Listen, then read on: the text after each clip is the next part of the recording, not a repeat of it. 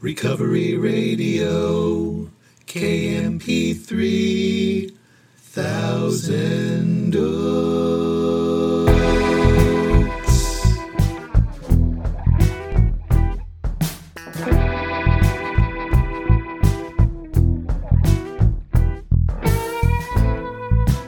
Ah, yes. You are listening to the Recovery Radio Podcast on KMP3. I am a member of Alcoholics Anonymous. I will be your host. You can email me at sarcasticbigbook at gmail. You can follow me on Instagram, sarcastic.aa.book. As always, so glad you're here with me today. Don't know if your day's just getting started or it's just winding down or it's somewhere in the middle, but here we are. You and me. I am glad for that. Grateful I have no desire to drink today. I have a piping hot cup of French roast coffee in front of me from uh, Trader Joe's. French roast. I don't know what the difference is, but boy, it's delicious. I wanted to talk about an element of playing God that it's kind of easy to pay attention to. It's kind of easy. It's like a don't play God starters pack. I remember when I first became aware of this and stopped doing this, it changed my whole life dramatically. Are you ready? You ready for this?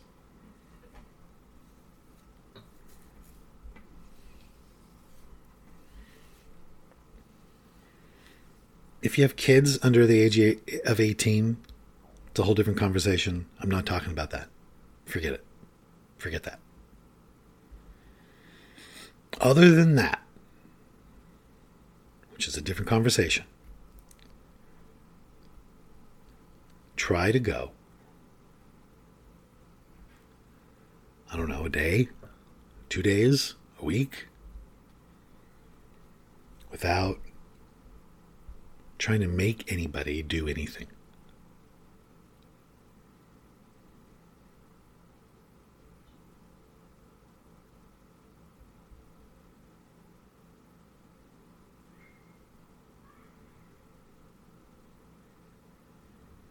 I do not try to make my wife do anything. I do not try to make my sponsees do anything.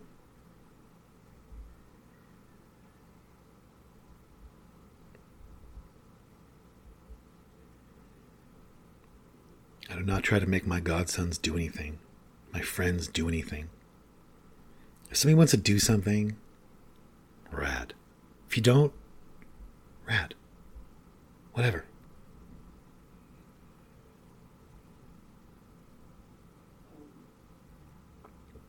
It's been a long time since I told the story. I'm going to tell it again.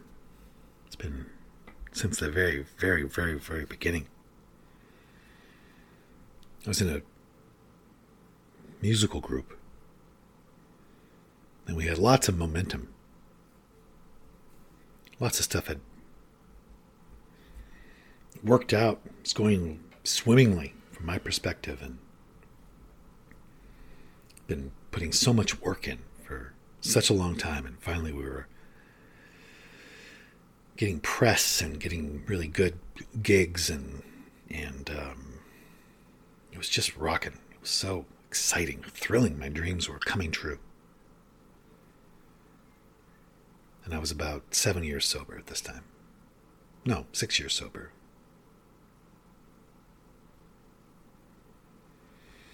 And the band used to go out to dinner together before we would rehearse. We rehearsed like three days a week for hours.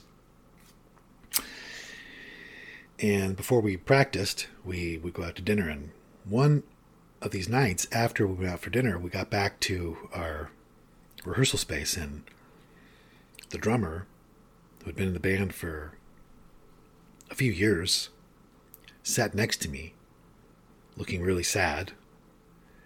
And he didn't really move his arm, he just moved his hand and handed me a really thick, um, folded up paper. And I was like, oh, that's interesting. What is this? My heart sank a little bit because I it wasn't I don't know. Wasn't sure what it was going to be, but I had a feeling it was going to have a impact on things in a way that he didn't think was was going to be desirable for me. So I read it. I stood there and opened it up and I read it and it was a big long letter about how he is moving immediately out of the state to be with his family.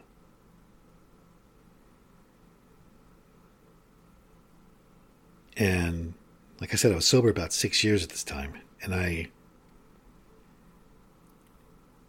to be completely honest, the first thing that I thought as a result of these steps, having had a spiritual awakening as a result of these steps, the first thing I thought was about him. I imagined how afraid he was to talk to me. I imagined how that probably wasn't the first draft of the letter. He had been up all night. He had been aware that he was going to be giving this me this letter. He knew it was going to disrupt all the plans that we had made and I had put so much work into. He was probably really sick about it. Really nervous, probably talked to people about it. Didn't even feel like he could tell me he had to write it. And I thought about that. I didn't think about the fact that it was disrupting all the plans. I didn't think about all that. What I've thought about as a result of the steps, as a result of having been trying to practice them for about six years at that point, I thought about his experience.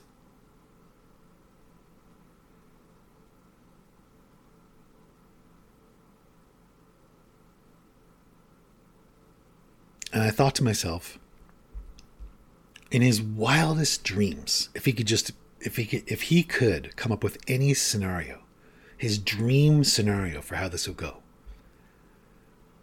I said, God, help me give him that. Because in actuality, nothing was happening to me at all. He was simply following his heart. He was following his own conscience.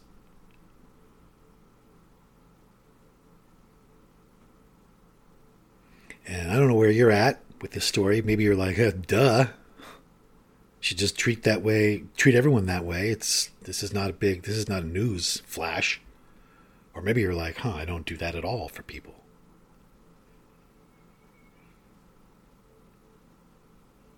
You know, years earlier, I would have tried to convince him to stay, and I would have, but I would have, you know, made it hell for him just because he's trying to honor himself.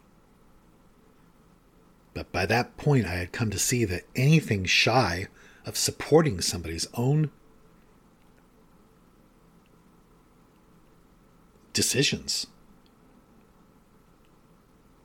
to follow their own heart is selfish and playing God.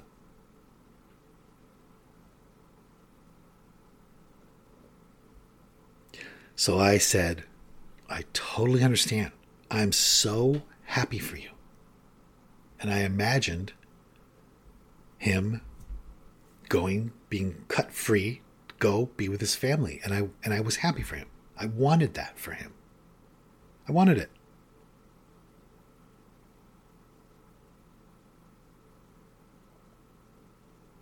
By that time I I really I really had profound spiritual awakening and I realized already that I was not entitled to anything. Nothing is happening to me.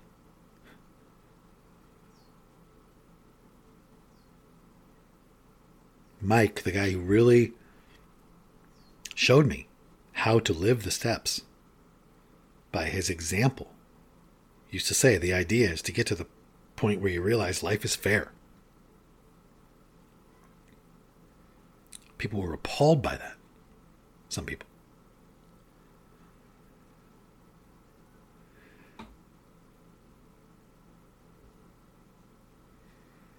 But the relief that poured over him at my reaction was something I'll never forget. And I felt very close to God. And it was a turning point because it was a major disruption to my plans. It was really the first time in sobriety that I had worked on something for years, only to have it seemingly, you know, go south. It didn't go south, actually, at all. But that's another story. But my cousin ended up taking his place, and it ended up being, you know, even better in every way. But but I had learned by then, by that point, that um,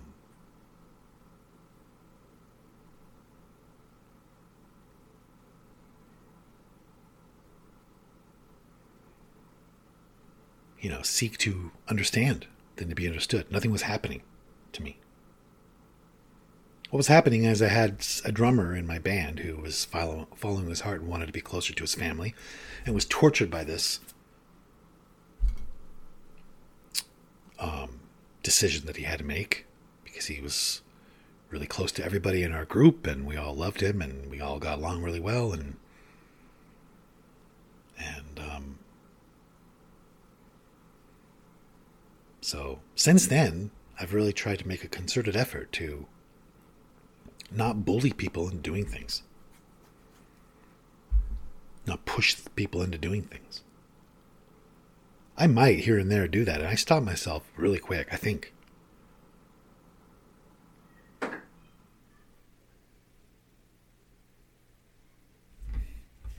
It's very loving to let people live. So maybe you have a hard time with that. Try it. Go in a day where you don't try to get anybody to do anything. It'll change your life.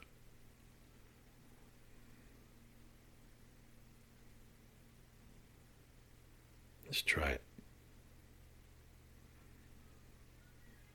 Or not. I don't know. I'm not going to try and make you do this.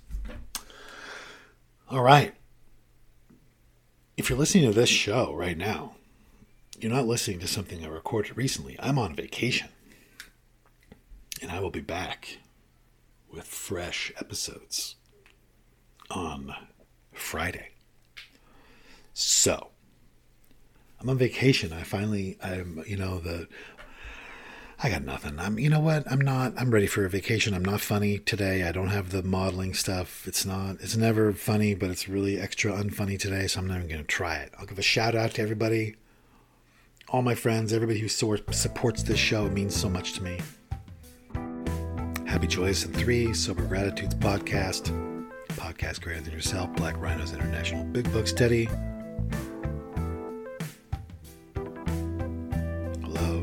To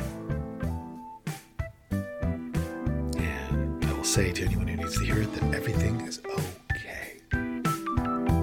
Just know it. On that note, I'm going to go try to live a life that was worth saving, and I hope you'll do